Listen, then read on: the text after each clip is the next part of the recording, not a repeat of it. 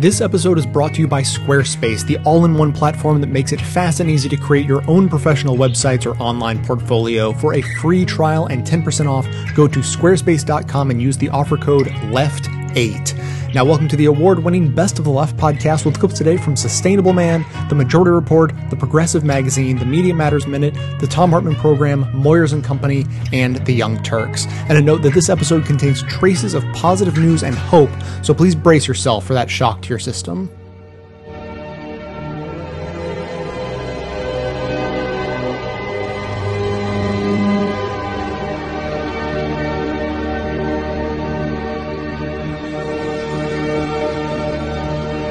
The economists say if you clear cut the forest, take the money and put it in the bank, you can make six or seven percent. If you clear cut the forest, put it into Malaysia or Papua New Guinea, you can make 30 or 40 percent. So who cares whether you keep the forest? Cut it down. Put the money somewhere else. When those forests are gone, put it in fish. When the fish are gone, put it in computers. Money doesn't stand for anything, and money now grows faster than the real world. Conventional economics is a form of brain damage economics is so fundamentally disconnected from the real world. It is destructive. If you take a, an introductory course in economics, the professor in the first lecture will show a slide of the economy. And it looks very impressive, you know, raw materials, extraction, process, manufacture, wholesale, retail, with arrows going back and forth. And they try to impress you because they think, they know damn well, economics is not a science but they're trying to fool us into thinking that it's a real science. It's not. Economics is a set of values that they then try to use mathematical equations and all that stuff and pretend that it's a science. But if you ask the economist, in that equation, where do you put the ozone layer? Where do you put the deep underground aquifers of fossil water? Where do you put topsoil or biodiversity? Their answer is, oh, those are externalities. Well, then you might as well be on Mars. That economy is not based in anything like the real world. It's life, the web of life that filters water in the hydrologic cycle. It's microorganisms in the soil that create the soil that we can grow our food in. Nature performs all kinds of services. Insects fertilize all of the flowering plants. These services are vital to the health of the planet. Economists call these externalities. That's nuts.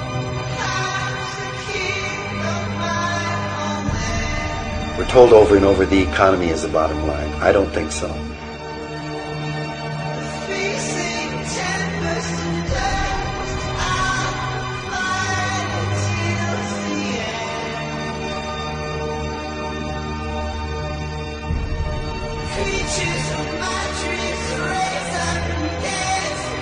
What kind of a world would I like to see our species generations from now? I hope it will be a creature that understands what the real bottom line is.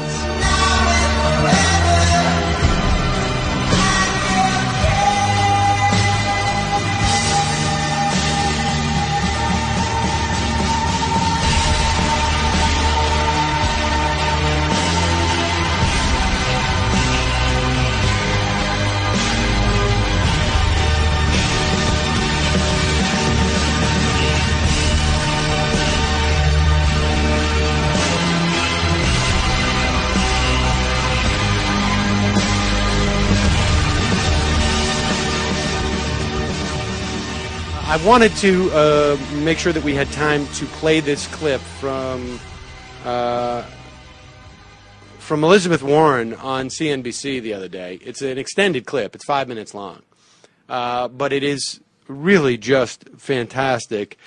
Uh, so much so that even Jim Cramer tweeted out yesterday. Uh, there's this weird idea that Elizabeth Warren uh, somehow bested CNBC yesterday on, and uh, it she is on there talking about um, the the introduction of a new Glass Steagall bill, and um, we can talk more about for those who are not uh, familiar as to why we need this now. I think it's quite obvious in terms of too big to fail has gotten even bigger than it was. Uh, and the implications, it, it, some will argue that it may or may not have uh, stopped the uh, financial uh, crisis of 2008, but it certainly would have helped. Um, uh, mitigate its impact in many respects. Uh, but here is Elizabeth Warren on with the CNBC morons, and it was really enjoyable. And understand too that Glass Steagall would probably also, in some ways, inhibit um, uh, CNBC's value to its uh, dwindling viewership because it just the go go. You know, when you don't have um, the resources that you have when you have joined forces with a commercial bank and you're an investment bank, it um, it probably makes you a little bit more conservative in your choices. At the very least, you have far less ability to do as much systemic damage. But here is that clip now. Senator, I'm going to just jump in here and, uh, sure. and, and, ask you what you would say to some of the criticisms of your proposed bill here. For example, we were speaking to Chris Whalen earlier on today from uh, Carrington Investment Services. And he was saying it would be hugely disruptive to impose this new Glass-Steagall. And one of the things that he says could be a result is it would really hurt credit creation, which obviously in turn would hurt the economy. What would you say, for example, to that? You know, that was pretty much what the banks were saying back in 1932 and 1933. They kept saying no, no, no to Glass-Steagall. They raised all kinds of objections to it. And they kept hammering away at it because they wanted to be able to get access to those deposits in order to fuel more speculative trading. And what this says is no. We can't do that. If you're going to have FDIC insurance, you're going to have savings accounts and checking accounts. They really do have to be walled off. Remember, we had 50 years following the passage of Glass-Steagall in which we had a tiny number of bank failures. That whole boom and bust cycle from 1797 to 1933 went away. And in that period of time, we built a strong, robust middle class. What happened is we started chipping away, and part of the chipping away at that was to say, load up the banks with more and more risk, get them more integrated, and let them get bigger and bigger. So, so, and when that happened, we were in the position of having to bail them out when so, they got into big financial trouble. Senator, I, I, will push back, though, on the relative security that you're portraying Glass-Steagall to have given us, because Continental Illinois yeah. in the early 80s was the, the, seventh 80s. largest bank in America. It yes. failed, almost set off basically a, another major banking crisis. Shouldn't we just tell the American consumer that no matter what we do, there will be bank boom and bust cycles no matter what the laws and regulations. You can't protect. Okay, uh, before now, uh, uh, Elizabeth Warren has uh, a response to this. But the, the response that occurred to me was that the guy said, we almost had a banking crisis. So we had the lar- one of the largest banks in the country go under and we almost had a banking crisis. I wonder what it was that prevented it from being a systemic crisis. Uh huh. I wonder. This guy barking up the wrong tree and clearly just has, you know, this is one of those instances, and we mentioned it with Josh Fox on the program yesterday when he went up against Niall Ferguson on uh, Bill Maher, where you love to see someone who has a an inch deep worth of awareness of what the issue is because they've gotten talking points against someone who really does know what they're talking about. And here's Elizabeth Warren responding. Everything. No. That is just wrong. Why? Look at the history. I, I have looked at history. We were filled with booms and busts from, from, the Dutch no, tulip no, no. crisis to now. From 1797 to 1933, the American banking system crashed about every 15 years.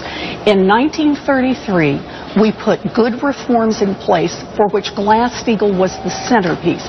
And from 1933 to the early 1980s, that's a 50-year period, we didn't have any of that. None we kept the system steady but, and secure. That, that, and it was only as we started deregulating, you start hitting the S&L crisis, and what did we do? We deregulated some more. And then you hit long-term capital management at the end of the 90s, and what did we do as a country?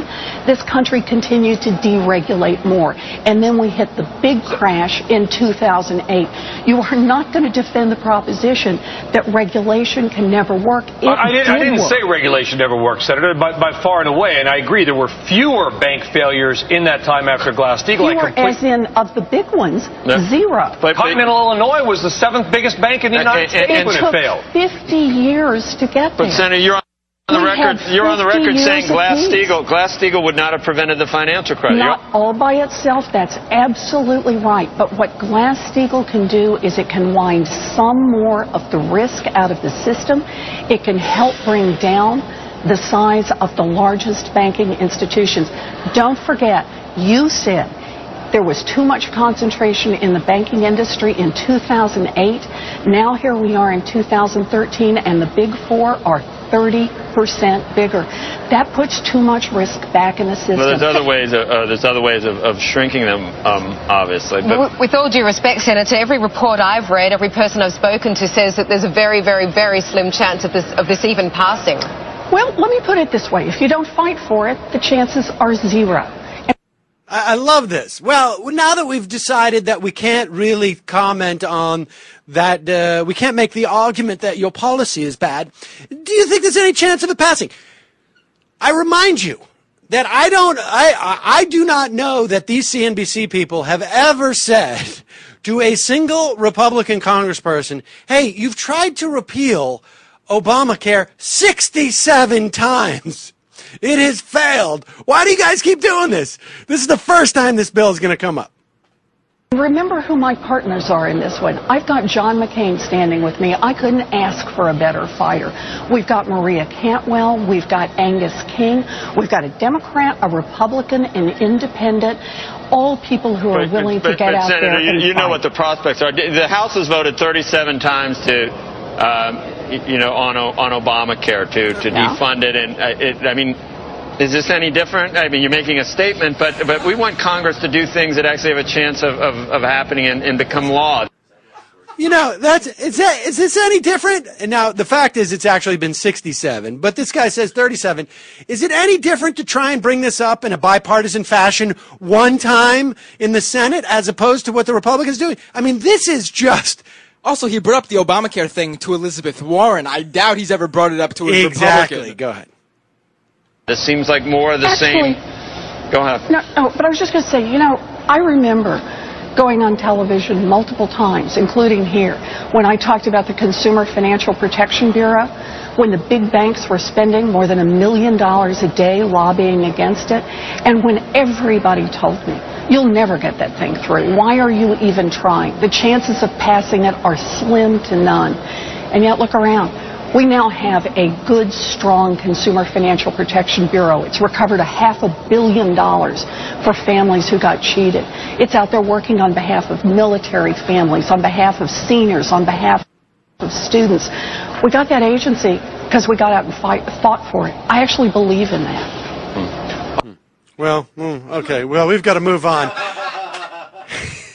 and so, uh, of course, this is what I want to read just again Jim Cramer's tweet, tweet from uh, yesterday. There's some weird strain of thought that CNBC got beaten by Senator Warren. I like the senator, but she had no capital N O impact. Wow.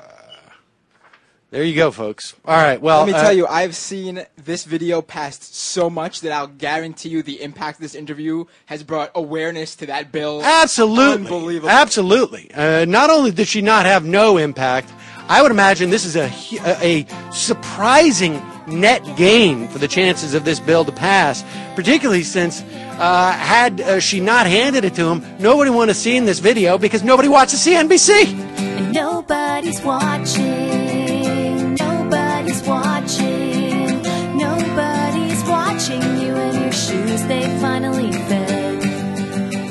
Squarespace is a platform for building professional grade websites so easily that anyone can do it. That's the first thing you need to know. And a while ago, I was contemplating building a new website for the show. Of course, it never happened because I couldn't get my act together. But I was talking to a friend of mine who helps maintain the current site, and he was suggesting that I go with the same free service I use now, and I'm having so much trouble with for the new site. Because as a professional web developer, he was super excited about how you could change anything you wanted, or add a million plugins, or you know manipulate the code any way you can imagine. And I pushed back, responding that hey, you know I'm not a web developer, right? I don't know how to do any of those things you're saying. I need a site that just works and that I can maintain without begging friends for help. I said, what about Squarespace? I've heard really good things about them. You know, it's easy to use, makes great looking websites, and it's really flexible, so it's kind of the best of all worlds. But best of all, when something goes wrong, I wouldn't be on my own in the wilderness trying to figure out how to fix it myself. You know, there's someone there whose job it is to help me fix the problem. And I cannot tell you how quickly I would be willing to throw money at a company like Squarespace that's capable of fulfilling that promise. So if you're like me and you need your own awesome looking website, but you want to focus on the things you actually like, like producing a podcast or crocheting pillow toppers to sell online, then I think you'll find that Squarespace is exactly what you've been looking for. And when you do sign up, you can use the special offer code LEFT8, that's L E F T and the number 8, and get 10% off their service, which frankly is already pretty dirt cheap for what you're getting. So again, the offer code is LEFT8 to get 10% off when you create your own space at squarespace.com.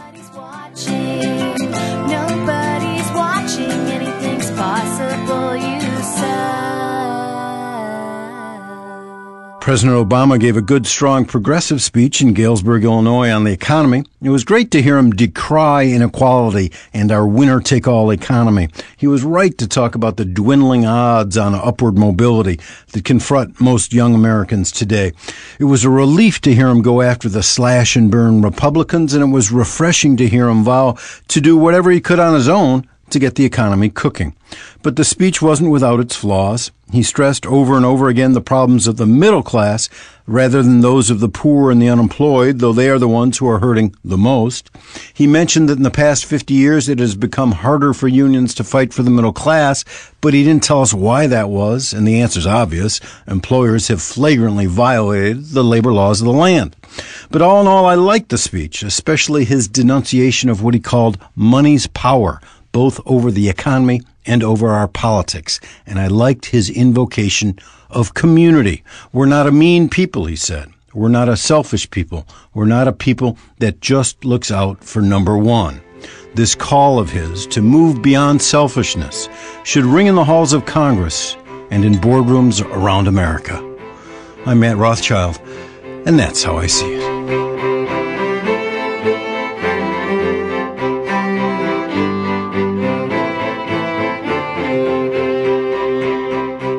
This is the Media Matters Minute. I'm Emily Arrowood. This week, President Obama kicked off a series of economic speeches focused on the idea that a strong middle class leads to a stronger economy. Right wing media figures have attacked President Obama's so called middle out approach to economic growth. Here's Brian Kilmeade on Fox and Friends. If you talk to economists, if you talk to the people that do this for a living, the president's principles of building from the middle out don't make sense. He wants people to say, well, CEOs make too much, you don't make enough, therefore salaries are stuck, blame the rich people. But how are you supposed to build from the middle out? And Rush Limbaugh. This has never, not once worked. It has never succeeded. This formula of the middle class leading the economic rebound it's not possible. The middle class benefits from it, but an economic recovery is not caused by the middle class. An economic expansion is not caused by the middle class. Contrary to the right wing media's suggestions, there's actually growing consensus, including from Nobel Prize winning economist Joseph Stiglitz, that economic prosperity begins with the middle class. For more on this and other stories, please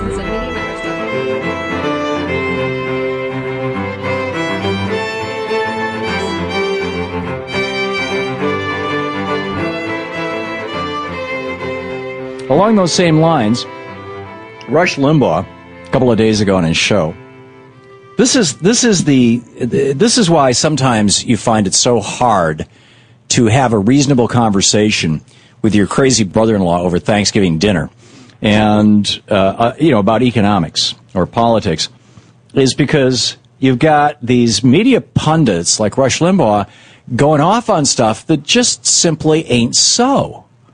I mean, it's like it's like having cult members try to convince you that humans came from the planet Xenu, and someday when we're all clear, the spaceships are going to show up and take us all back.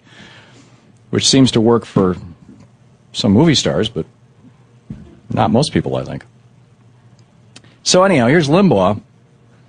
He says. Uh, uh, he quotes, first of all, he quotes a New York Times article by Ann Lowrey and uh, quotes the article as saying President Obama says prosperity does not trickle down and that a rising tide does not lift all boats.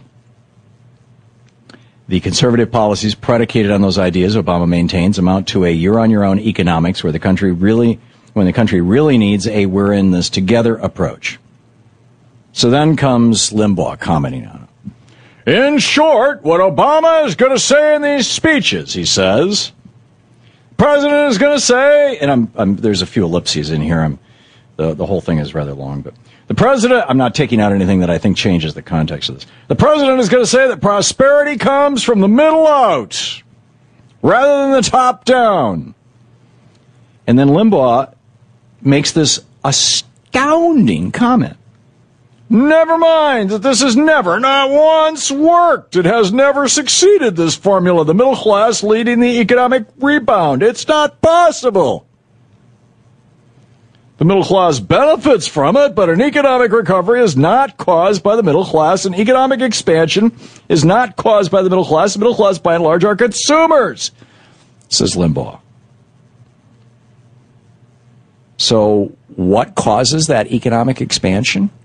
If it's not people getting decent paychecks and then going to the store with those decent paychecks and buying things so that the stores then have to buy those things from their wholesalers. So the wholesalers have to buy them from the manufacturers and the manufacturers have to hire people to make them so that those people go to work making things and they get a decent paycheck and then they go to the store and buy. You know, I mean, this is called the virtuous cycle. This is something that Adam Smith wrote about in Wealth of Nations in 1776.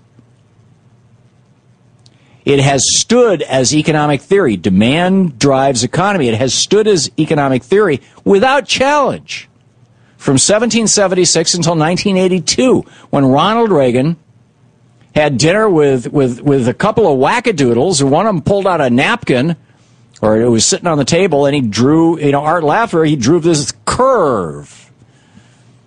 And suddenly we had supply side economics. Ronnie Reagan, you know, kind of on the road to Alzheimer's dementia, looks at that and goes, Oh, that makes sense. Rich people make us rich. Or rich people create the middle class. Forgetting that if the middle class doesn't work and doesn't buy things, rich people don't exist. But here's what Limbaugh has to say about it. In order for the middle class to consume to the level that economic growth takes place, they must be paid a lot of money. And in order for that to happen, the businesses where they work must grow. The places where they are employed must do well. They must be making more. They must have more customers than they're servicing. Whatever the enterprise is, it has to grow so that people working there earn more, get raises, get more benefits, and so that new people get hired. This idea that the economy bubbles up from below is absurd. So, in Limbaughnomics, when businesses grow magically because rich people decide to make them grow. When businesses grow, when businesses do well, right? In order for that to happen, the businesses they work for must grow. The places they are employed must do well. They must be making more. They must have more customers they're serving. Whatever the enterprise is, it has to grow. So when rich people and businesses are doing well, then, Limbaugh says, in order for the middle class to consume to that level of economic, uh, to the to the level that economic growth takes place, they must be paid a lot of money. So therefore, when the businesses do well, they pay their workers well, says Limbaugh. Well, up until 1980, businesses did pay their workers well. We had unions that forced them to, basically. But now, you know, since Reaganomics, not so much. The income of working people in this country since Ronald Reagan came into office has actually fallen. The income of the CEOs and the investor class, the Mitt Romneys of the world, the Donald Trumps of the world, it's up over 275%. If you look at the top 100th of 1%, it's up, you know, over 1,000%. So, no. I mean, businesses are doing really well right now. The corporate profits right now, last quarter, were higher than they have been in the United States in over 50 years. CEO pay is higher than it has been since the 19th century. And we really didn't keep good numbers back then. It might be higher than it's ever been in the history of America. Investors are making more money than ever. Look at the stock market. Is any of that translating into higher wages like Limbaugh says? No. Give us talking points and false choice after false choice. And there's no prominent voices on the left. Five companies own everything you read, hear, and see. Misleading the people, still calling it freedom of the press. Disaster of epic proportions, they got us all in. Traitors in our midst. Screwed over when corporations bought in to Congress. Representatives of representing mostly lobbyists While the typical oblivious American is fine with all this. Giving the daily dose of celebrity gossip. Government held hostage We kick the worst out of office. But at the core it remains rotten regardless. Now how much can you rob the system Before it can be classified as like call a crime This is class warfare. This is class warfare I want to get uh, to this to this final set of stories, and I think they're connected in a really interesting way. Uh, in the UK over the weekend, UK Uncut, which is kind of the forerunner actually of Occupy Wall Street, UK Uncut began uh, after the election in 2010 of the current UK government, which is a liberal, uh, Tory Liberal Democrat coalition, which has gone on a brutal austerity spree. Uh, and of course, they've been ground zero. The economy hasn't recovered. It's gone into negative growth. Uh, you know, they want tax cuts. They want brutal, brutal regressive spending, and they're letting uh, corporations get away with tax avoidance. And, that, and this protest against HSBC, where uh, the UK Uncut group shut down 13 branches of, U, of HSBC across the UK this past weekend in Glasgow, Sheffield, Brixton, and Regent Street in London, among other branches. Um, uh, they shut, they temporarily shut down uh, the banks, and they opened up uh, food banks uh, out front in their place as a protest against uh, the HSBC systemic tax avoidance in Europe. Um, which uh, has been condoned by the by the right wing government uh, in the UK, uh, and obviously these types of tax policies were also condoned by the the Labour government that preceded it. This is a very much a bipartisan problem in the UK, just like it is in the United States. Uh, and and they they you know this was a significant public public accomplishment. It brought UK Uncut back onto the radar, and it brought uh, you know some accountability to HSBC, which, as we all know, in addition to being world class tax avoiders, they're also the preferred to uh, uh, uh, drug drug money launderers and terrorist money launderers for global terrorist and drug cartels. Um, and it's connected. Obviously, this that protest is connected, if not directly, uh, but it's connected through ideas and through policies and through implications to the bankruptcy of Detroit. And it's connected to what Steve was talking about, which is the hollowing out of most of the country. And it's connected to skyrocketing student loan rates. And it's connected to the slashes in housing and services in the UK uh, without reining in the financial sector there, which also led to their economic implosion. Uh, and this is so, so in all of these areas, we're seeing the starving of revenues, the systemic avoidance of taxes, and the systemic avoidance of really corporate accountability and a run amok financial sector. So, uh, David Atkins, writing for Digby, uh, highlighted that the the G20, uh, in at least what is a positive move on an idea level, is agreeing to get serious about coordinating on tax avoidance. Um, they're meeting uh, uh, G- G20 ministers to try to come up with a coordinated strategy uh, to rein in systemic and massive tax avoidance. And we all know uh, Apple's use of incredibly elaborate schemes to avoid paying many taxes in the United States. Um, another example from the UK Starbucks last year paid no single corporate tax uh, in the United Kingdom, uh, despite generating nearly uh, $630 million in revenue. So, this is the type of thing that we're seeing uh, across uh, the board. But as Atkins points out, this coordination is grossly inadequate. Uh, it's a step in the right direction, but the problem is, is that there's no teeth in it.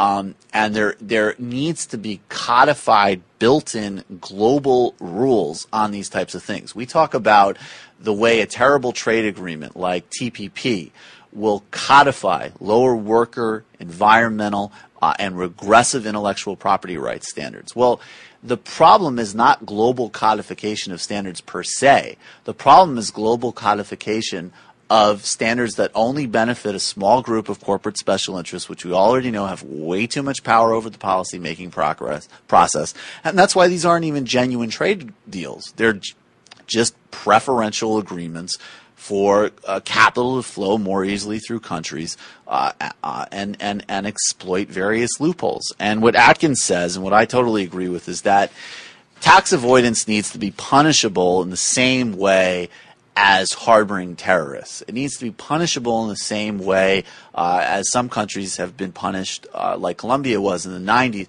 for really directly aiding certain uh, drug cartels.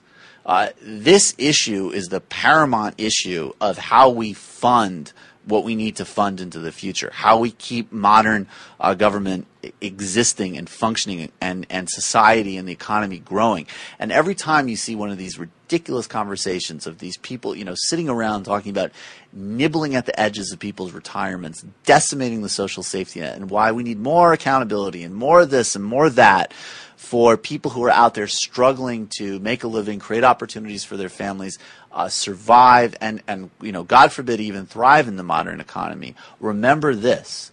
Remember the massive coordination of tax avoidance across countries, across sectors, tech, finance, oil, all the rest. It's a good step that they're actually talking about it, but this needs to have serious teeth because uh, this is arguably the preeminent issue uh, of the age. So when you hear about TPP, fight against that, and then tell your rep, not only don't I want TPP, I want uh, we don't even talk about a trade agreement until there is a global binding rules on tax avoidance and tax shelters. So we need to get serious about this, and these are some good initial steps, possibly, but they need real teeth. And congratulations to uh, to UK Uncut for what they did with the HSBC offices uh, over the weekend. That's great. And you know, there was actually this one moment. We're going to switch in just a second, uh, but there was this great anecdote during one of the first protests that UK Uncut did. And I'm using this again because this was sort of the forerunner in some ways of Occupy. And obviously, you know, in Spain, Greece, there's a lot of movements. But in the UK Uncut, uh, when the late, when the conservative government got into power, they forgave a massive tax bill um, that a phone company whose name I'm forgetting, phone carrier in the UK was avoiding through. Um, uh, they based some office in Belgium, basically, and they were routing. Uh, they were they were using Belgium to avoid a massive UK tax bill. Uh, to make a long story short, and these UK uncut protesters were outside protesting it uh, and and this cop uh, began talking with some of the protesters, and obviously we have a lot of terrible stories of, you know, how the police were used against Occupy Wall Street and all the rest. But in this case, the cop was actually listening to the protester. He's like, "What? What are you? What's the problem? Why are you guys out here?" I think it was Vodafone. I'm not sure. Why you guys protesting? And the protesters simply explained, "Look, the equivalent of this tax bill, which is being forgiven, is the equivalent of this amount of like a housing allowance, which is being cut, which is going to make this many people lose their homes. And the cop said, wait a second. Because he connected it with his own job, which is what you should. He said, wait a second. I might lose my job or my retirement because this company can't pay up, pay its dues, even though they're at record profits. And that's exactly the point. So I, I, I, think just those connections of the most very simple dots wherever they can happen uh, is really vitally important. And you won't pay your dues, and you won't compensate, and you won't compromise. So now you're gonna have to wait,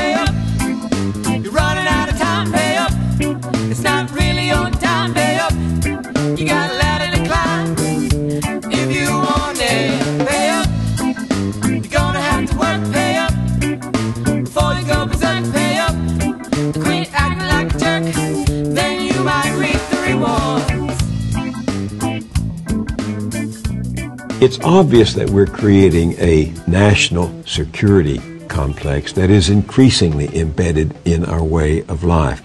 Just, would you say, like the military industrial complex that Dwight Eisenhower warned against? Yeah, but we should remember the first version of Dwight Eisenhower's speech, which was not the military industrial complex, it was the military industrial congressional complex.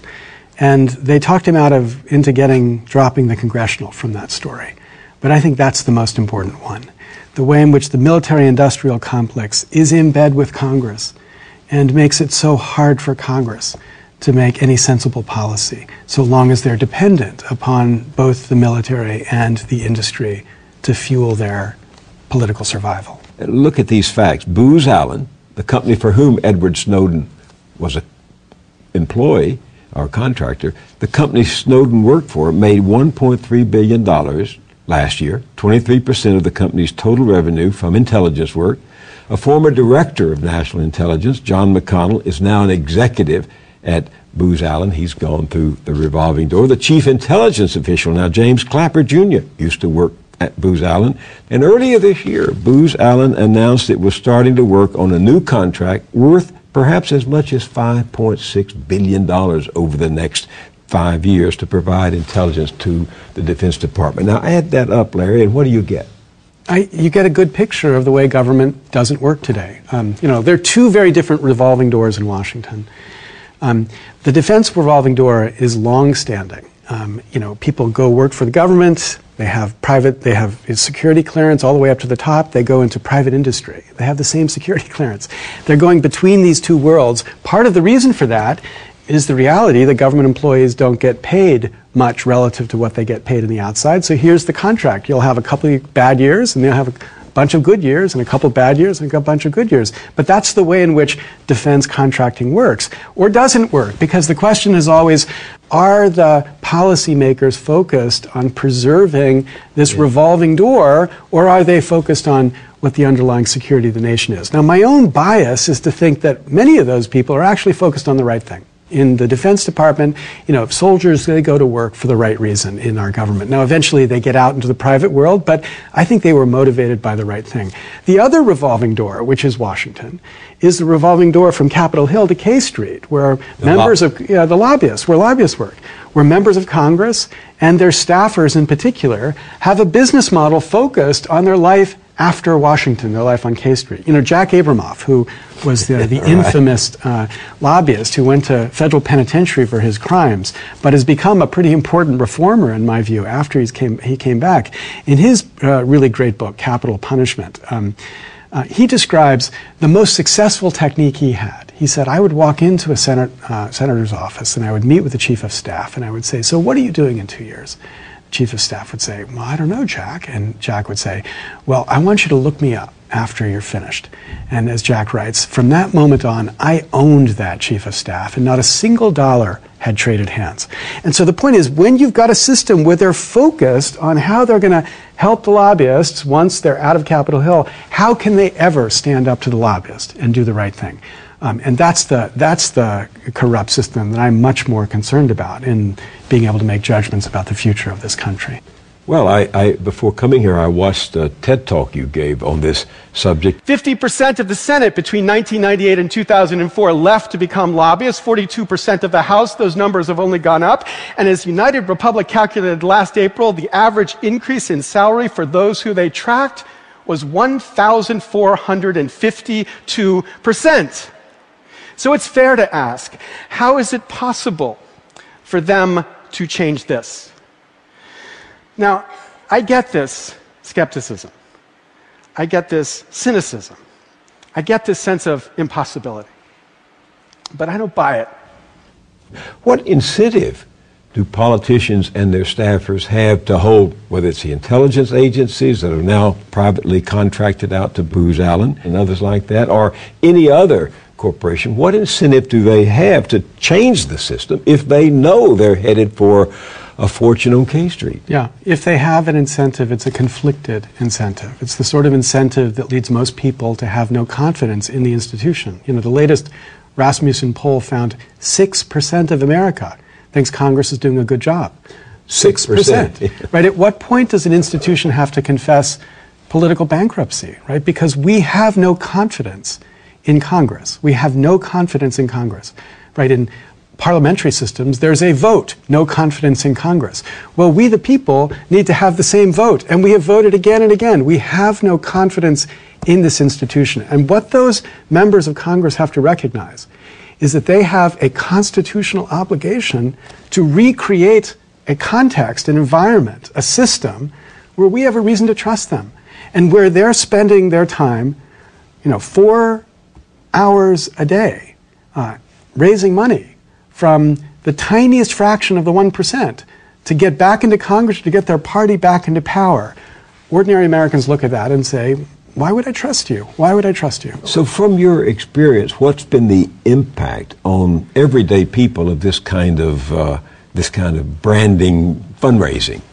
Well, I mean, there's impact in policy. Like the things that Congress worries about are different from what Congress would worry about if Congress were not so focused on raising money. So, for example, um, uh, the Huffington Post did a fantastic little piece about this. They, they asked the question in the first quarter of 2011, what was the number one issue Congress spent its time working on? You know, on floor of the Congress and in committees. You know, we had a lot of issues at that point. We're in the middle of two wars, huge unemployment crisis. Um, we had a debt crisis. We had a government was about to be shut down in the summer. There's a lot of issues they could have been focused on. So, what was number one?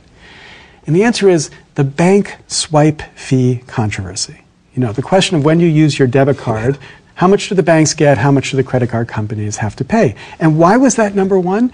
Because when a member of Congress stands on the floor of Congress and says, well, you know, I'm not sure, there's a lot of good arguments on one side, a lot of good arguments on the other side, millions of dollars rain down upon that congressman by these two powerful interests that are keen to try to sway Congress one way or the other.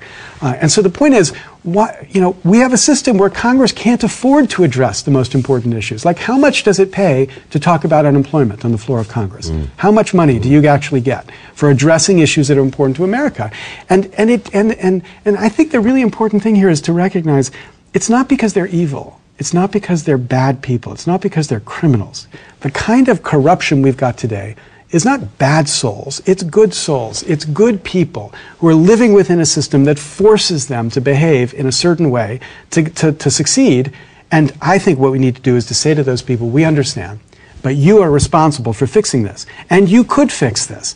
Without changing the Constitution, you could, you could take the most important first step in fixing this. And if you don't, then you are responsible for destroying the most important democratic branch we've got. Here's a third term Democrat Jim Himes, Connecticut representative, member of the Financial Services Committee, a former banker at Goldman Sachs, and one of the top recipients of Wall Street money. He says, quote, it's appalling.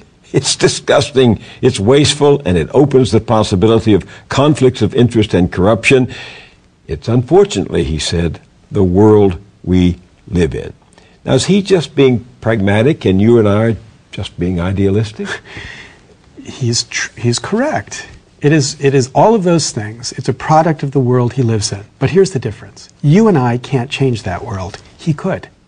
He and a majority in Congress and the majority uh, in the House of Representatives, majority of the Senate, could pass legislation tomorrow which would radically change the way Congress raised its money. So Jim Himes and other Democrats would not be begging to Goldman Sachs, his former employer, or other Wall Street banks for the money they need to run their campaigns, but they would be getting the money to run their campaigns from all of us so that they could begin to say, what's actually in the interest of my uh, constituents? What actually would help America here? As opposed to, what can I not afford to do if I want to continue to raise the money I need to raise from Wall Street or the pharmaceutical companies or the doctors or every other major interest that has the capacity to veto any sensible reform in our American government. They could change this tomorrow. They should be sitting down and figuring out how do we put together the coalition that's necessary to, to make this right. And that coalition is not just Democrats. There are people on the right who are as disgusted by what they call crony capitalism, which corrupts both our government and our capitalist system.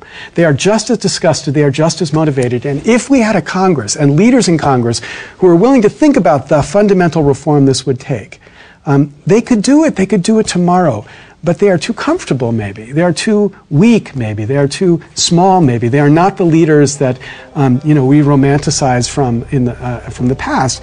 We're willing to say, okay, it may destroy my party, it may destroy me, but this is what I'm going to do.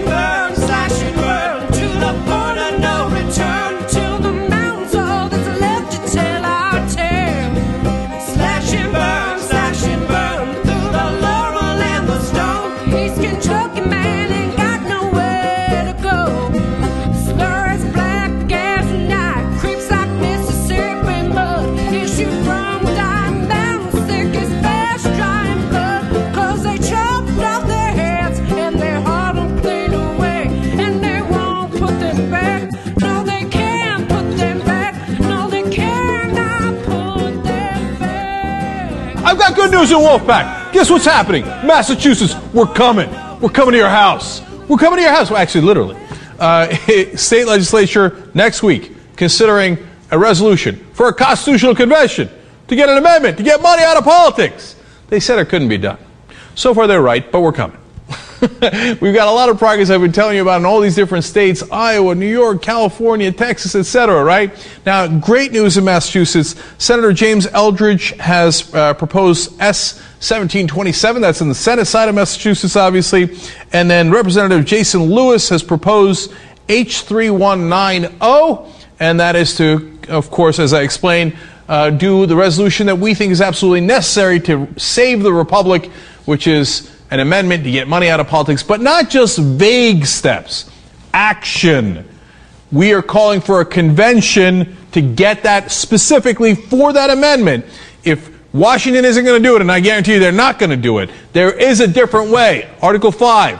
Founding fathers were geniuses. They put a key in the Constitution saying when Washington gets corrupt enough, the states will have to do states' rights and take hold of the matters in their own hands, call for a constitutional convention to get amendment to clean up Washington. I love these two leaders in Massachusetts and everybody else. You know, uh, legendary uh, Harvard law professor Larry Lessig, the godfather of this movement, testifying next week.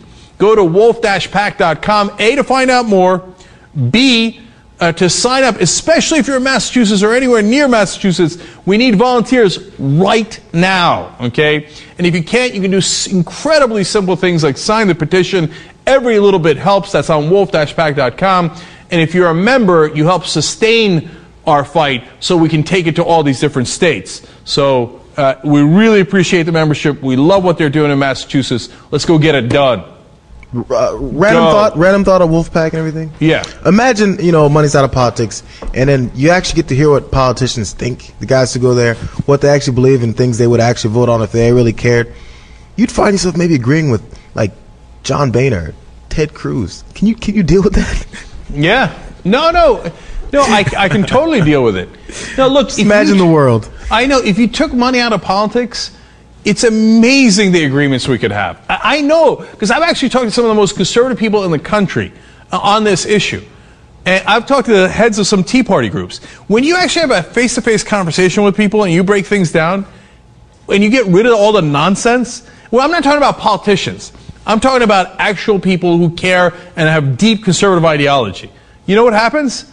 You're shocked at how many times you agree because they don't want a government that sucks. We don't want a government that sucks. We want to be able to, both sides want to spend their tax dollars to good effect. Now, oftentimes we have huge disagreements on how to do that, right? But if, they're, if you're actually honest, you can come to a lot of great agreements if you take that, the idea of money out of politics. And that's exactly what we're trying to do. And it'd be awesome to go back to a debate about real issues and ideas instead of who's on the right side and who's got more money, who's on the right side based on who's got more money. All right, Massachusetts, it's your time.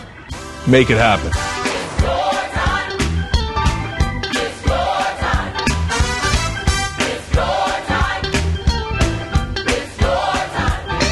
Hi everyone. Today, in lieu of asking you to support this show, I want to ask you to support my fundraising effort for this year's climate ride. This will be my second year in a row raising money for 350.org, the best climate organization I know of with a massive international reach, and the Chesapeake Climate Action Network, the best local climate organization, which works in Maryland, DC, and Virginia, and also happens to be the place where I used to work, so I know personally how much they deserve the support. In exchange for you helping me reach my goal of $2,400 raised, I will be riding my bike the 300 miles between New York City and Washington, D.C. over the course of five days in September. To contribute, simply visit climateride.org and search for my name, Jay, and you'll see the full name, Jay Tomlinson, pop right up. Click the name, see my fundraising page, and make a tax deductible donation. I've already contributed to get the ball rolling. Thanks in advance for your support.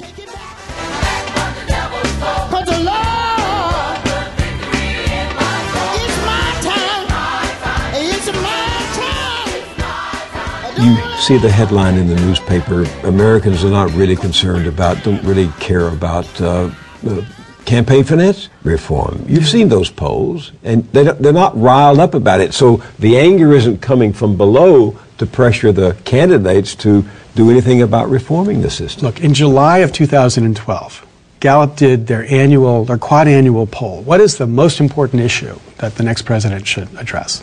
Number two on that list, second only to jobs, was, quote, corruption in Washington.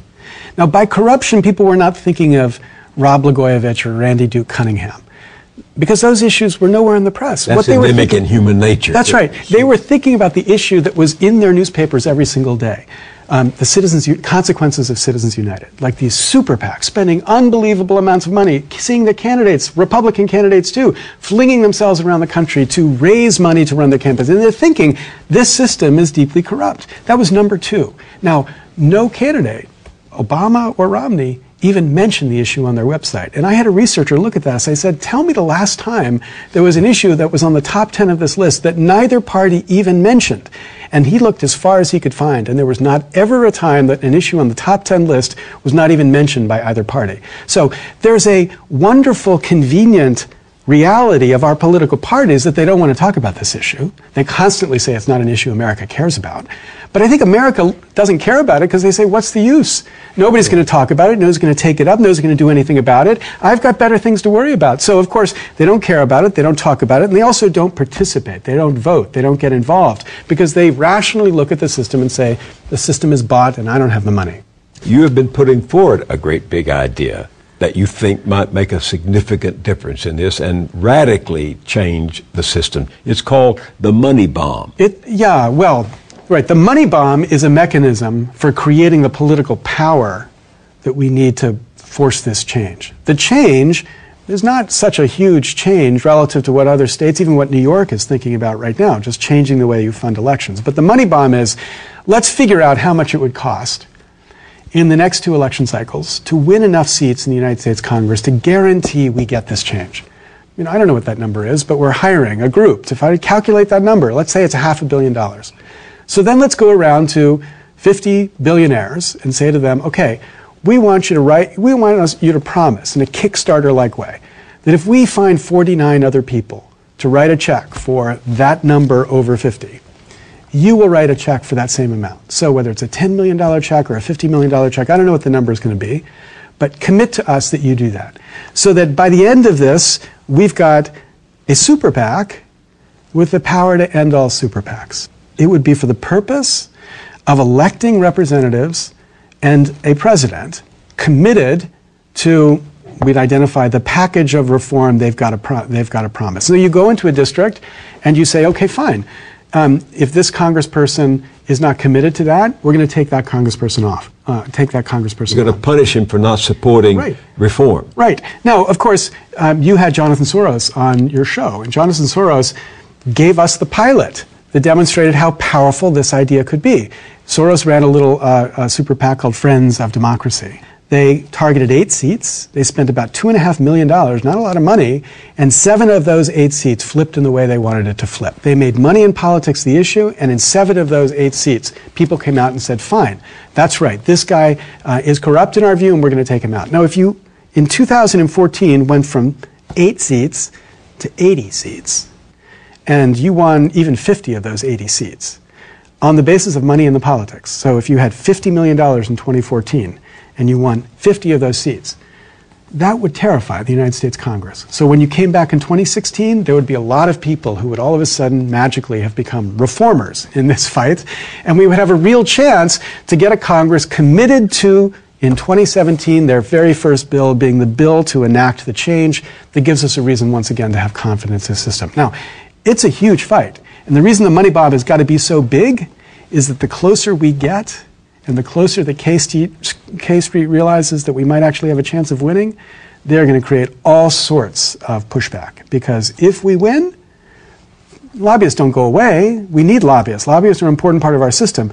But the value of lobbying services gets cut in half, right? Because they are no longer the fundraiser lobbyist.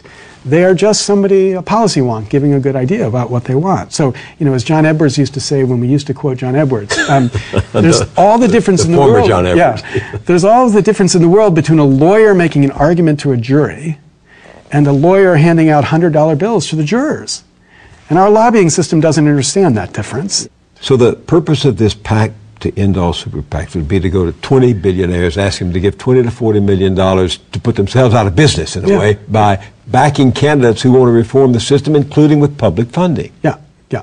Now, the kind of um, citizen funding I think we need is, is not the old kind where the government sort of writes a check, you know, here's $50 million to run your campaign, but a kind where we empower citizens to exercise their choice about how to how to spend the money that they've gotten. Now, you know, New York right now is considering uh, the governor is going to introduce a proposal for matching fund system to fund elections in New York, modeled on the on the New York City model, where if you give hundred dollars, it's matched six to one.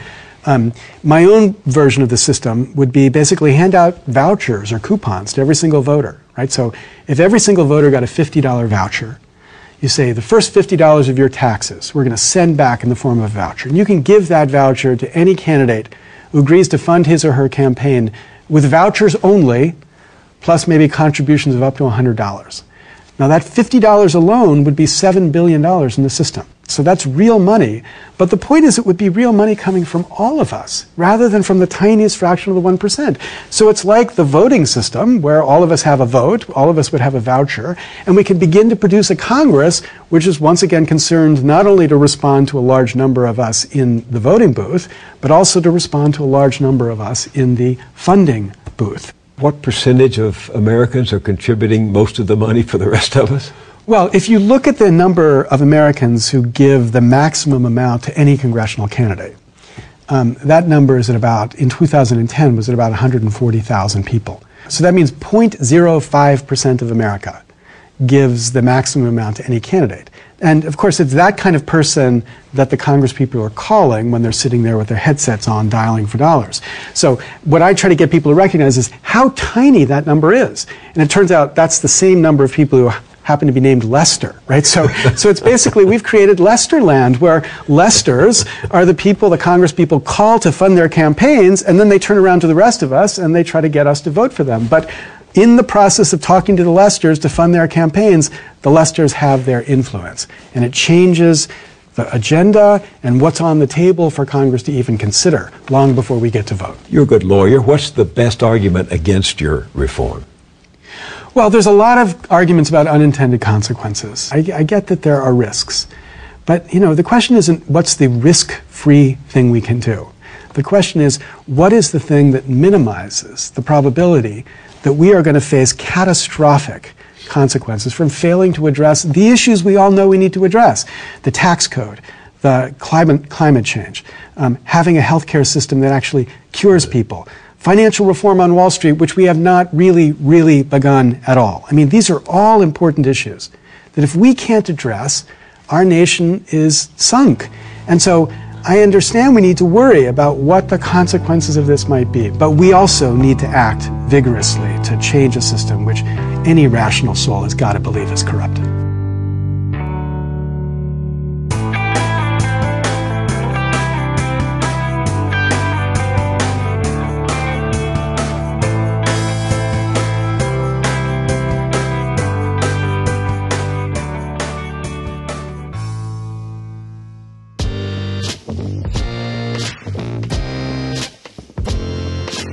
Hey Jay, it's DJ again from South Bend. Um, something I wanted to add, and it's not I want to like pile on the Ben from Orlando or like claim that he's not any kind of empathetic. Hey, it's Ben from Orlando. But it's something that's kind of easy when you're coming from a place of privilege to just completely dismiss something that someone that's not privileged is going through. The problem isn't racism. The problem isn't poverty. The problem isn't any of that. The problem is the law. Say that you know race really had no factor or poverty had no factor in any of this.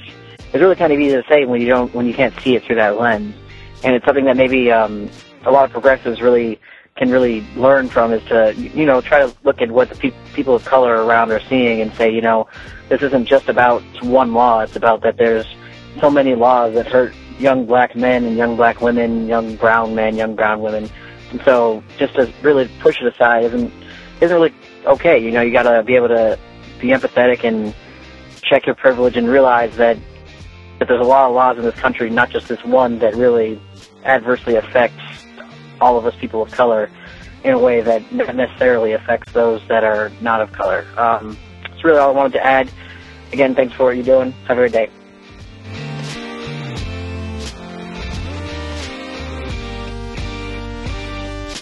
Hey Jay, it's Wade again. Got a quick response to, I believe it was Ben in Orlando. Forgive me if I got the name wrong. The problem is the law. Had the law not been in place that said that you can kill somebody as long as you're afraid of them, then this wouldn't have happened. Stand your ground takes a little bit more than just you were afraid of somebody to before you can shoot them or stab them or beat them to death or whatever you choose to, however you choose to defend yourself. That was a little bit of an oversimplification. And George Zimmerman didn't shoot Trayvon Martin because he was scared of him. He shot him because he was pounding his head into the concrete. Um, that's why he shot him. So that's a little bit different story. But I can support some, either some changes to stand your ground or, or something that says that you can't even come close to provoking the confrontation. Uh, you can't put yourself in the situation to be allowed to use your gun or again your knife or whatever you're going to use to defend yourself. And you see, I, as many of you know, I'm a gun owner and I own a lot of guns, but I don't carry a gun mainly because I don't want the responsibility. Because if you get into a confrontation, you pretty much either have to walk away or you have to pull your gun because if you get into a fight, now there's a gun involved in the fight and you're the one that brought it there, you see. Now I'm not saying that everyday confrontations happen in my life, in fact they rarely do. But they do happen, you know, those, those times when you something you hear a strange noise or somebody's looking weird and they might be up to something so you kind of get close to investigate just to see, you know, somebody flips you off on the highway and throws something at your car. Well, you can't go chase that guy down and teach him a lesson because you have a gun. You have got to basically be, for lack of a better word, a wuss, okay? So I can support something that says that there is, you know, you can't, you, I don't even know how I'm trying to word this. You can't necessarily get out of your car and put yourself in the situation, okay? I can support that, but as a repealing stand your ground, no, I don't support that at all. Stand your ground has saved far more lives than it has taken. I guarantee that. Okay? It's putting the onus on the criminal or the attacker, the aggressor, and not the innocent person. That's what its intent is. Okay? It's simply designed to protect the law abiding person. Yes, there are going to be times that it gets misused. Cops misuse their guns too. Is anybody advocating that we take their sidearms away? I know some people have said that, but they're not sane, so we're not listening to that. Stand your ground is a good law. It may need some tweaks, and I can support that. But I do not support the repealing of it altogether and the reintroduction of that bullshit retreat factor. That's crap. Uh, You should not have to retreat in the face of an attacker. You shouldn't have to prove that you had no avenue of retreat. That's bullshit. And that's something that Stand Your Ground was meant to close. Anyway, that's my thoughts on it, Jay. Later. Hey, this is Dave from Olympia, Washington. I called about four days ago about the Trayvon Martin. Excuse me. Trayvon Martin was not on trial. George Zimmerman was technically on trial. Um, uh, about the jury decision and um, had butchered a quote. Uh, and in my mind, I conflated a series of quotes that I'd compiled uh, in a in a document in the past. Anyhow, I promised to call back and give you those references.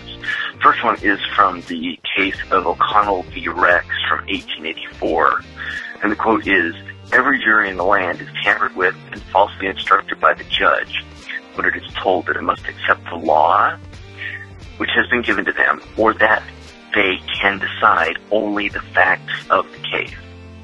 The second co- quote was Justice Holmes from Horning v. District of Columbia, 1920. The jury has the power to bring in a verdict in the teeth of both the law and the facts. And then from History of the Constitution by Bancroft, if a juror accepts the law, which a judge states, then that juror has accepted the exercise of absolute authority of a government employee and has surrendered a power and a right that was once a citizen's safeguard of liberty. Next is from U.S. v. Moylan, the First Circuit Court of Appeals from 1969. If the jury feels the law is unjust, we must recognize the undisputed power of the jury to acquit, even if the verdict is contrary to the law as given by the judge and contrary to the evidence. And last, from Scheflin and Van Dyke, Law and Concurrent Problems from 1980. When a jury acquits a defendant, even though he or she clearly appears to be guilty, the acquittal conveys significant information about community attitudes and provides a guideline for future, future prosecutorial discretion. Because of the high acquittal rate in the prohibition cases in the 1920s and 30s, prohibition laws could not be enforced. The repeal of these laws is traceable to the refusal of juries to convict those accused of alcohol trafficking. Anyhow, uh, love everything you do. Stay awesome, Jay.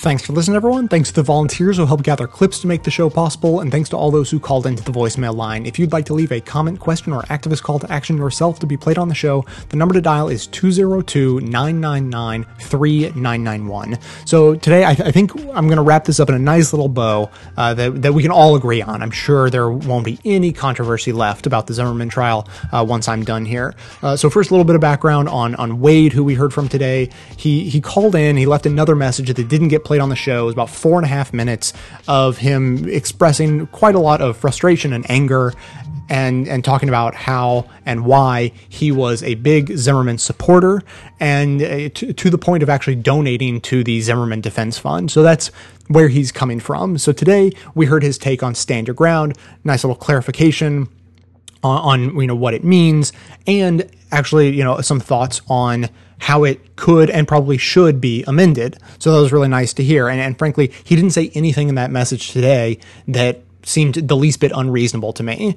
Uh, it seems really blatantly obvious that stand your ground is, you know, maybe controversial. I, I don't, you know, the, the, the tenets of it, the, the concept of it is, you know, I, I think not entirely unreasonable. But when you leave out the incredibly crucial element of, uh, you know, saying that you cannot actually instigate the conflict that you find yourself in and then claim, uh, you know, self-defense and or the use of the stand your ground law when you've taken another person's life. That seems really obvious to me. Now, don't get me wrong. I know the Zimmerman defense, uh, you know, side did not actually use stand your ground in their defense.